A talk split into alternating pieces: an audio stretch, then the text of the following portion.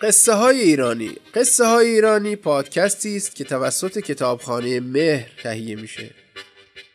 این قصه از کتاب افسانه های ایرانی بازنویسی محمد قاسمزاده انتخاب شده. این مباشر ده آباد کن نیست. یکی بود یکی نبود. غیر از خدا هیچ کی نبود. در زمانهای قدیم یک آبادی بود و مردم اون وقتی دیدن در اینجا چیزی آیدشون نمیشه بار و بندیلشون رو بستن و کوچ کردن و رفتن جایی که بتونن راحت زندگی کنن. به جای اون همه آدم فقط مون سگی و خروسی که در صلح و صفا با هم زندگی می‌کردن. هر روز صبح راه میافتادند و بدون هیچ دردسری اطراف را سیاحت می‌کردند و غذایی هم پیدا می‌کردند و به این صورت روزگار را میگذراندند. اما همیشه زندگی با آرامش همراه نیست و از غذا روباهی که گرسنه بود گذرش به این آبادی افتاد و هرچه اطراف را گشت دید دریغ از یک تکه گوشت یا جک و جانوری که بتواند با آن شکم خودش را سیر بکند.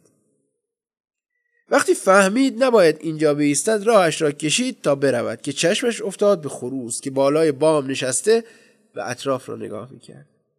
روباه زود به دلش صابون زد و گفت خدا روزی رو رسون و امروزم می‌تونم شکمی از عزا در بیارم. ولی هیچ به روی خودش نیاورد و رفت طرف خروس و گفت خروس جان تو که حیوان عاقلی هستی چرا چون جای خطرناکی نشستی؟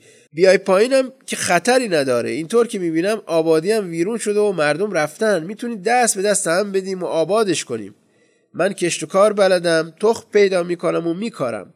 تو هم درو بکن و اینطور راحت زندگی می‌کنیم.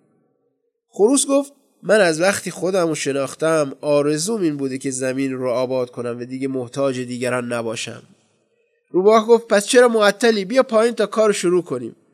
خروس گفت خب میترسم برادر بزرگم موافق نباشه. منم عادت ندارم بالای حرف و حرفی بزنم. باید دلشو به دست بیارم.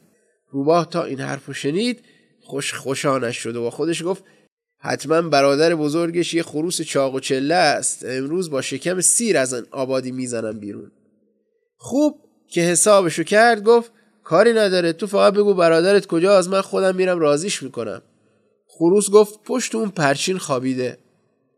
روباه تند و تیز رفت طرف پرچین و همین که نگاهی به اونجا انداخت دید سگ قلچماقی در سایه دیوار خوابیده. تا چشمش به سگ افتاد از ترس نزدیک بود پس بیفته. دو پا داشت دو پا هم قرض گرفت و خواست فلنگو ببنده ولی سگ که اونو دیده بود از جا پرید و رفت دنبال اون. روباه از ترس جونش به سرعت میدوید که سگ به اون رسید و دمشو گرفت. روباه که می‌خواست جان به در ببره تقلا کرد و دمش کنده شد. دم را در دهان سگ گذاشت و دوید.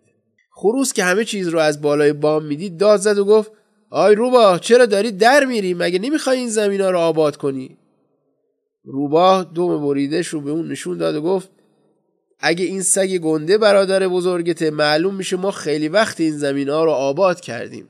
روباه اینو گفت و این برق و باد در رفت و خروس و سگ هم بریش و خندیدن. Thank